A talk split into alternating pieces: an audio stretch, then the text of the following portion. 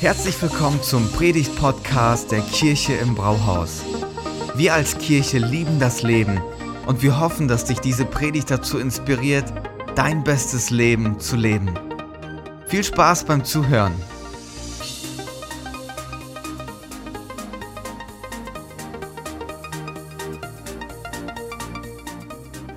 Kennt ihr folgende Situation?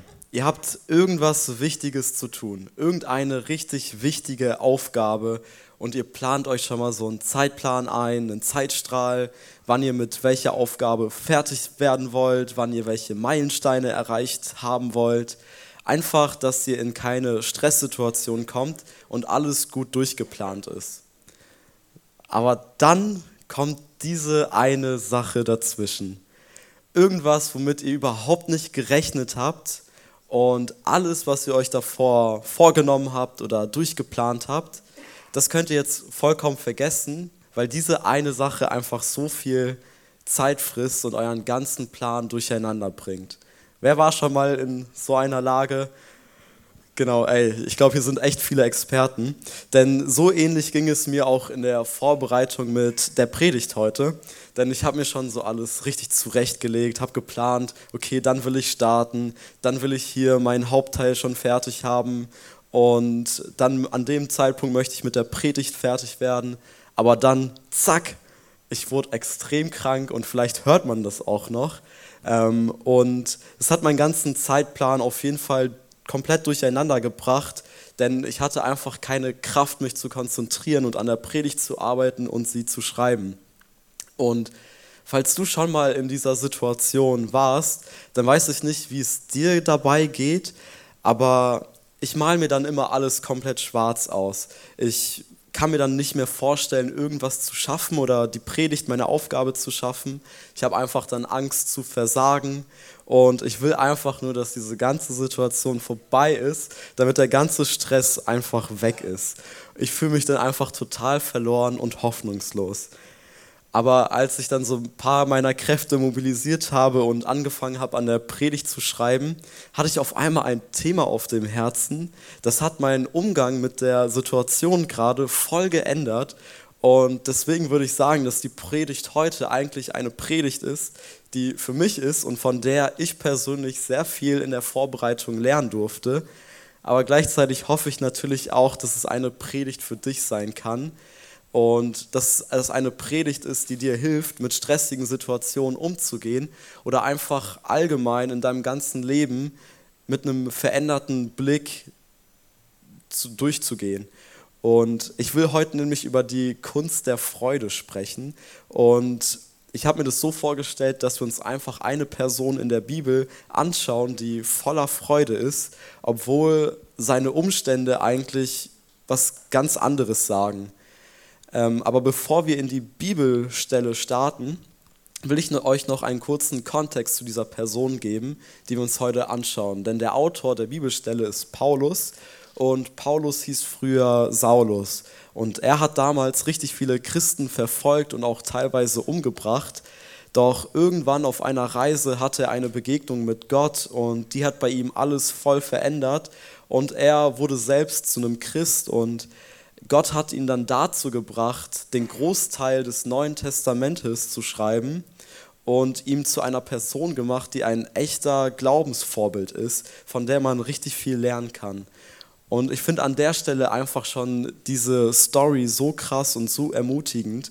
Es ist einfach voll egal, wo du im Leben stehst. Es ist voll egal, wo du herkommst. Es ist voll egal, was deine Story ist oder was du gemacht hast. Gott empfängt dich immer mit offenen Armen und er liebt dich und er freut sich jedes Mal, wenn du wieder einen Schritt auf ihn zumachst.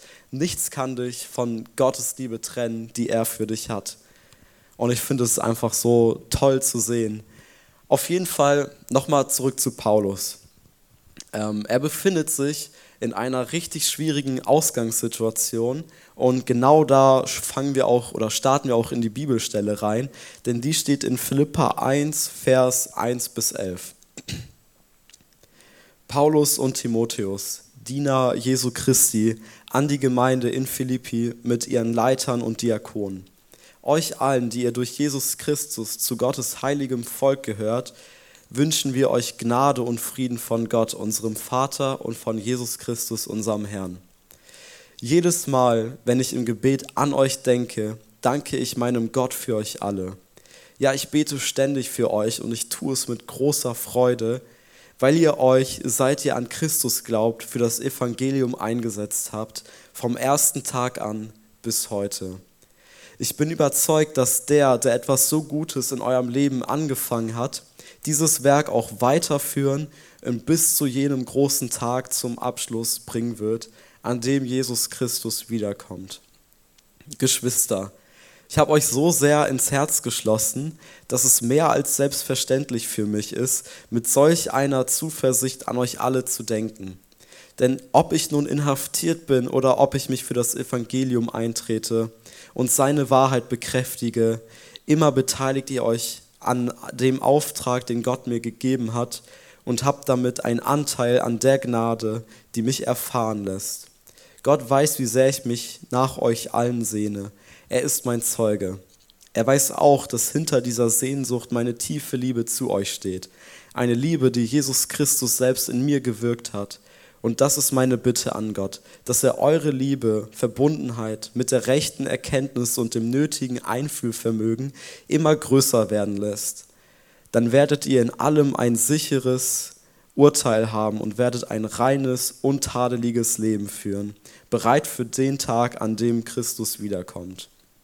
Durch ihn, Jesus Christus, wird euer Tun von dem geprägt sein, was gut und richtig ist, zum Ruhm und zur Ehre Gottes.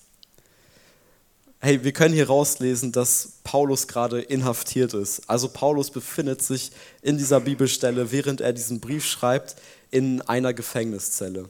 Aber das ist zu dem Zeitpunkt nicht das erste Mal, dass er in einer Gefängniszelle ist, sondern das ist hier schon das zweite Mal, dass er gefangen ist. Und jedoch ist es nicht nur so, dass er einfach gefangen ist, sondern er wartet zu dem Zeitpunkt gleichzeitig auch noch auf seine Hinrichtung. Er findet sich also in einer Situation wieder, die wahrscheinlich seine ganzen Pläne durchkreuzt haben. Er befindet sich in unmöglichen Umständen. Wie würdest du dich in so einer Situation fühlen? Oder wie würde ich mich fühlen? Müsste man da nicht eigentlich total unruhig sein und voll viel Angst haben? Ich glaube, man kann sich gar nicht so in diese Situation richtig hineinversetzen, einfach weil das so Emotionen sind, die kann man wahrscheinlich gar nicht ausdrücken. Aber was macht Paulus, während er genau in dieser Situation ist? Er schreibt einfach mal so ein fröhlichen und hoffnungsvollen Text. Das finde ich einfach so krass, denn dieses Wort Freude kommt in diesem gesamten Philipperbrief ähm, viermal vor und die Worte sich freuen oder Freude kommen neunmal vor und je nach Übersetzung kann das noch in die Höhe steigen. Und manche bezeichnen dieses Buch in der Bibel auch als das fröhlichste Buch der Bibel, weil es genau diese Botschaft mitbringt. Freue dich. Und was ich mir heute mit euch anschauen möchte, ist, wie schafft es Paulus, so voller Freude zu sein, obwohl seine Umstände eigentlich komplett hoffnungslos und unmöglich sind? Wie können wir an unserer Freude festhalten, wenn wir durch eine harte Zeit gehen? Und zuerst sollten wir uns dabei mal das Wort Freude genauer anschauen, denn es hat einen Grund, dass Paulus hier das Wort Freude oder sich freuen benutzt und nicht zum Beispiel das Wort Glück oder glücklich sein.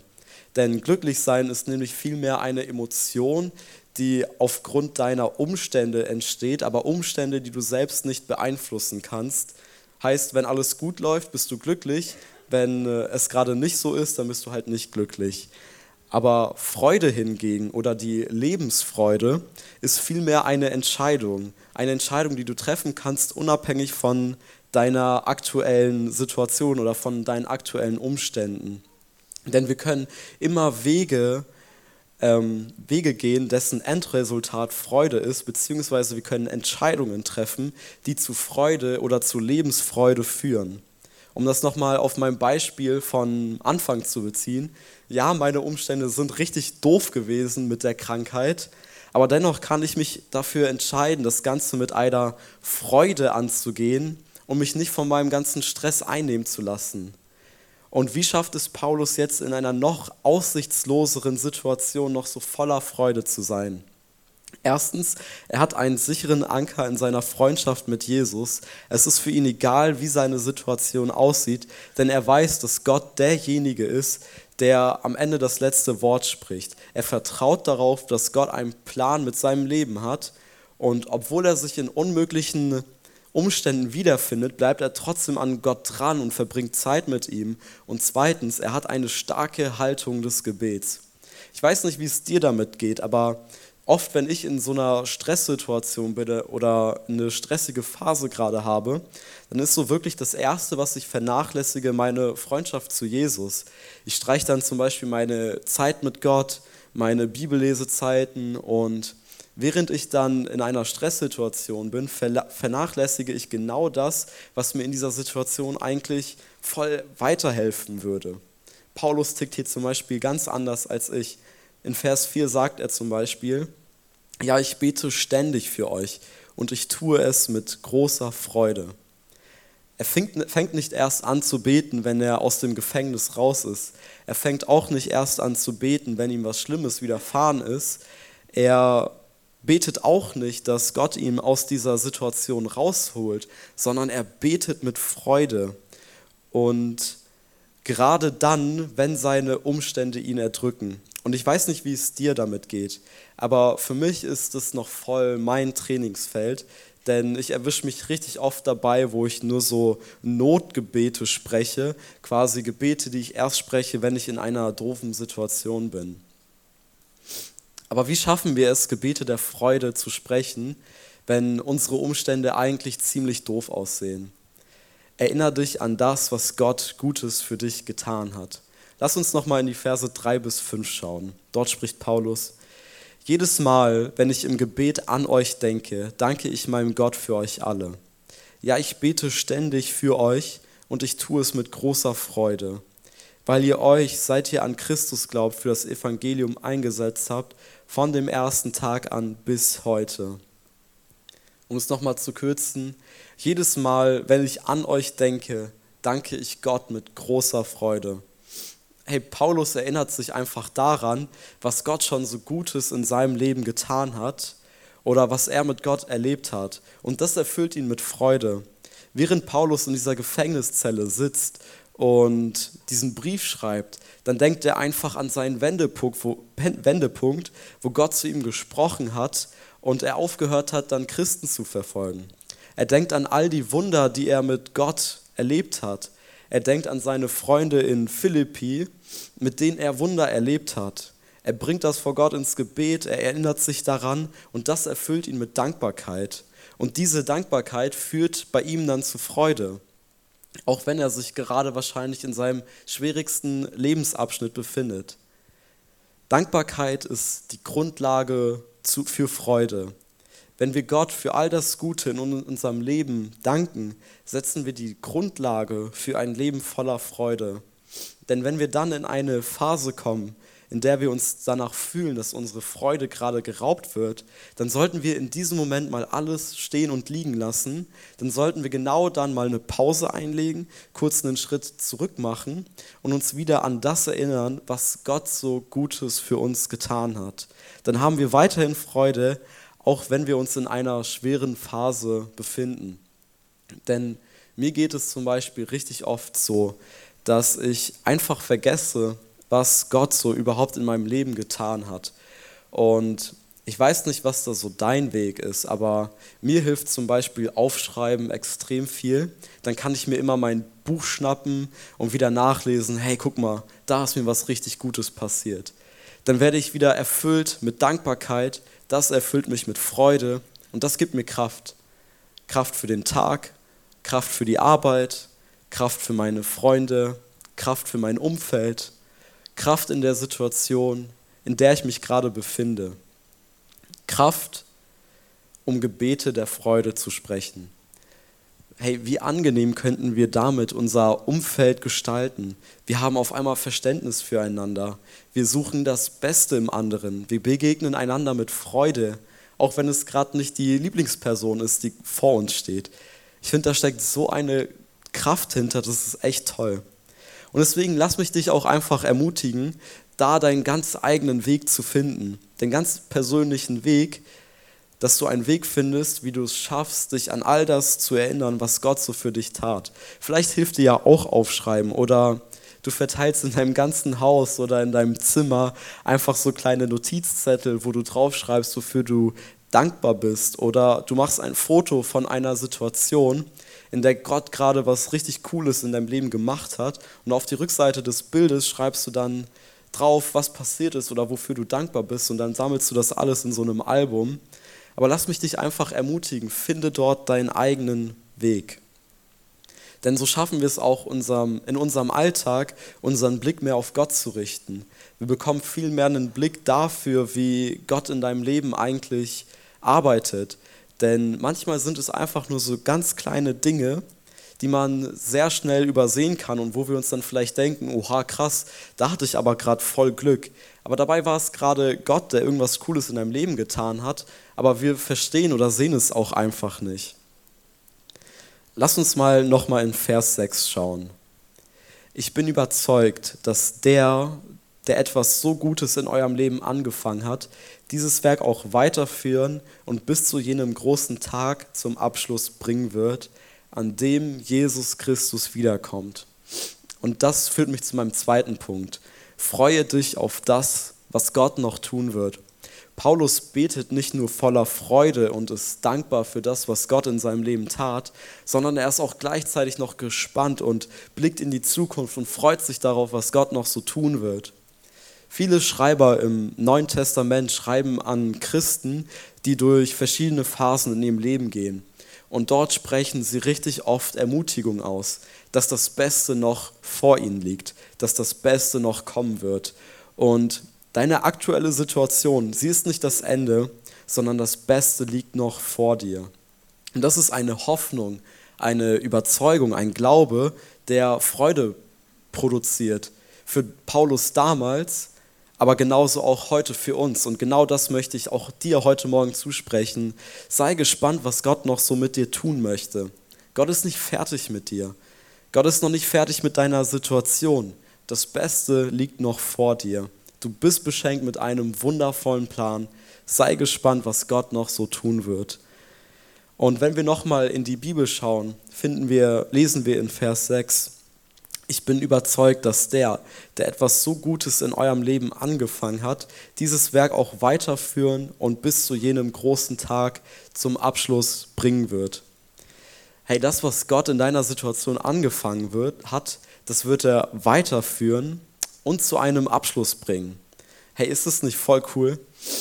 Gott, was er in deinem Leben anfängt, das bringt er zu Ende.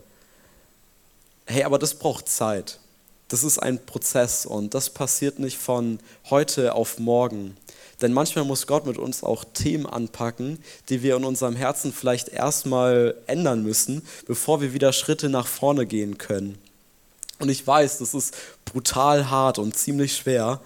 Und denn ich weiß nicht, was du darüber denkst, aber ich persönlich bin da manchmal echt ungeduldig, denn es fällt mir schwer, da manchmal entspannt zu bleiben und denn ich möchte einfach heute schon am allerliebsten wissen, ähm, dass Gott mit mir fertig ist oder, und auch wissen, wo er mich haben will, weil es sich sonst oft danach so anfühlt, als würde ich stehen bleiben und gerade nichts in meinem Leben passiert. Und um euch das nochmal ein bisschen zu verbildlichen, habe ich euch mal ein Beispiel mitgebracht, denn ich habe ja mal eine sehr lange Zeit Fußball gespielt und deswegen hat das Beispiel auch wieder mit Fußball zu tun. Denn als Fußballer oder als Sportler generell hat man ja eigentlich immer das Ziel zu spielen. Egal welches Wetter gerade ist, egal wie es einem persönlich geht oder ob heute dein Geburtstag ist oder der Geburtstag deines Hundes, man ist einfach immer hungrig zu spielen und möchte natürlich dementsprechend sich auch immer von der besten Seite zeigen. Man will möglichst schnell viel spielen. Und genau dann braucht es einen Fußballtrainer, der das Ganze noch einmal von einer anderen Perspektive beurteilt und der dir sagt, okay, du spielst heute nicht. Ähm, du hast die Taktik noch nicht verstanden, du hast unseren Matchplan noch nicht verstanden und wenn du heute spielen würdest, tust du dir selbst keinen Gefallen. Du wirst nur enttäuscht sein und mit Vollgas deiner eigenen Mannschaft schaden. Und jetzt setz dich auf die Bank. Und ich weiß, das ist extrem hart, sowas zu hören. Aber manchmal muss Gott in so eine Rolle schlüpfen. Denn er muss bei uns manchmal im Leben das Tempo etwas rausnehmen und uns wieder zurückhalten und in einer Phase begegnen, in der wir uns so fühlen, als würde es gerade nicht vorangehen, damit er uns wieder den Weg neu zeigen kann und die Richtung wieder korrigiert, in die wir gehen wollen und das zum Abschluss bringen kann, was er angefangen hat. Und wie gesagt, das ist ein Prozess. Wir müssen mal einen Gang rausnehmen damit wir wieder in die richtige Richtung gehen. Denn die Richtung ist wichtiger als die Geschwindigkeit. Lass uns doch mal zusammenfassen. Erstens, wir sind voller Freude, weil wir uns an das erinnert haben, was Gott so Gutes in unserem Leben getan hat und sprechen Gebete der Freude. Und zweitens, wir sind gespannt auf das, was Gott noch so Gutes vorhat, auch wenn es Zeit braucht. Und das führt mich zu meinem dritten Punkt. Liebe, was Gott mit dir tut. Hey, lass mich dir heute Morgen mal zusprechen. Gott ist immer am Arbeiten. Mit uns als Church, bei dir persönlich, bei deinen Freunden, in deiner Familie. Er ist immer da, er ist immer präsent und er ist immer am Arbeiten. Egal, ob du es gerade siehst oder nicht. Egal, ob du es gerade fühlst oder nicht. Er ist immer da. Und ich glaube, dass Liebe eines der stärksten Dinge auf der Welt ist. Und auch hier ist das Gute daran, dass Liebe vielmehr eine Entscheidung ist und kein Gefühl. Denn es ist eine Entscheidung, Liebe füreinander aufzubringen und kein Gefühl. Und so ist es auch mit dem, was Gott in unserem Leben tut. Ähm, denn oft sind es herausfordernde Dinge oder Themen, die Gott mit uns anpacken will. Und im Moment fühlt sich das gerade doof an, was Gott mit deinem Leben macht, oder du verstehst nicht, was Gott mit einigen Themen meint, in denen er dich verändern will.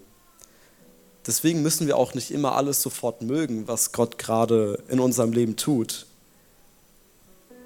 Aber wir sollten anfangen, das zu lieben, was er in unserem Leben tut. Denn er hat gute Absichten und möchte uns voranbringen. Denn wenn Freude zu einer Gewohnheit wird, dann wird Liebe zu einem Reflex.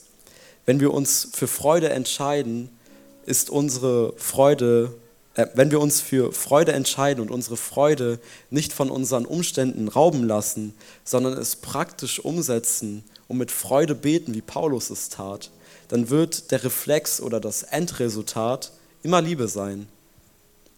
Deswegen lass uns doch mal in die Verse 7 bis 11 schauen.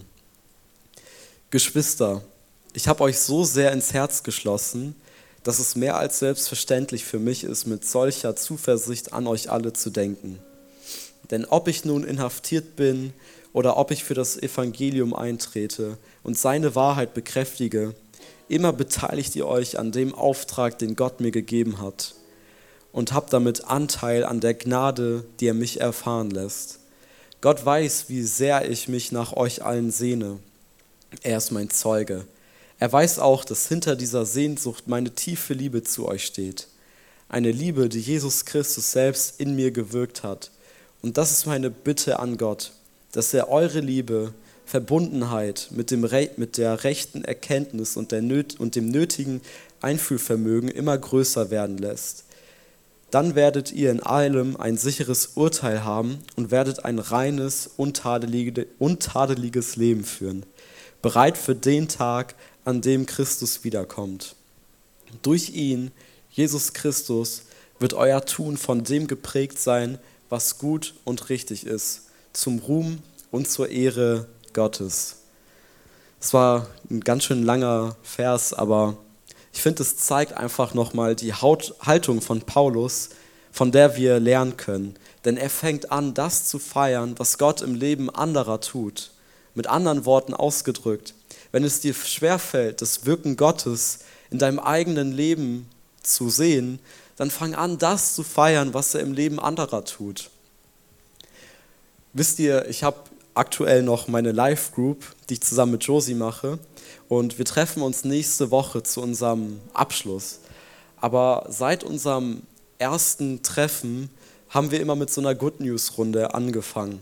Und das ist eine Runde, in der eigentlich immer jeder erzählt hat, was er so Cooles mit Gott erlebt hat in den Wochen, in denen wir uns nicht gesehen haben. Und es war immer super ermutigend. Wir haben uns darauf trainiert, mit offenen Augen durch den Alltag zu gehen und dort Gottes Wirken zu sehen. Gleichzeitig hat es aber auch einen ermutigt, ähm, so zu hören, was Gott im Leben anderer tut, wenn man gerade in einer Phase steckt, in der nicht so viel passiert ist. Und dann haben wir das zusammen gefeiert, man hat sich miteinander gefreut und das hat einen selbst dann auch wieder mit Freude erfüllt. Und deswegen ist es auch so wichtig, dass wir den Glauben zusammen leben und zusammen teilen. Dass wir ein Umfeld um uns herum haben, das uns nach vorne bringt und uns ermutigt, dran zu bleiben, auch wenn wir gerade nichts spüren. Es ist Zeit für einen Perspektivwechsel.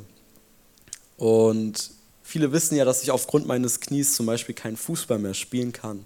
Aber ich will mit einer Haltung unterwegs sein, dass ich mich über jeden freue, der Fußball spielen kann und Spaß dabei haben kann. Oder ich kriege vielleicht nicht meinen Lieblingsstudienplatz, aber ich möchte mich über jeden freuen, der seinen Lieblingsstudienplatz bekommt. Ich werde vielleicht nicht von meiner Krankheit geheilt, aber ich werde jeden, mich über jeden freuen, der von seiner Krankheit geheilt wurde.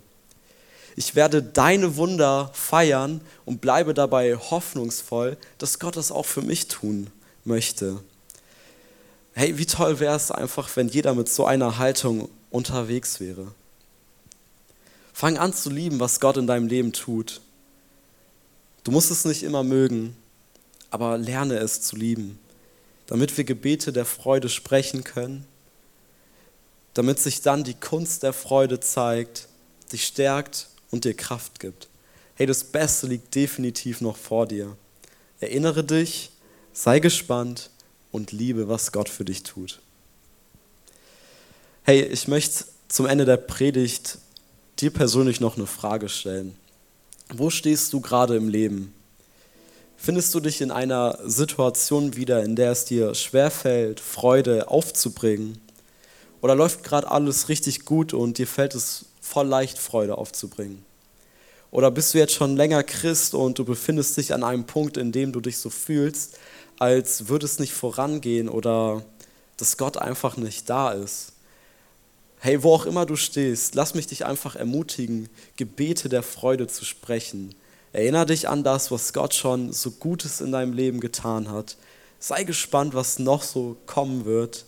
Es kann manchmal dauern, es ist ein Prozess und fang an zu lieben, was er tut, auch wenn es herausfordernd ist und du es nicht magst. Vielen Dank fürs Zuhören.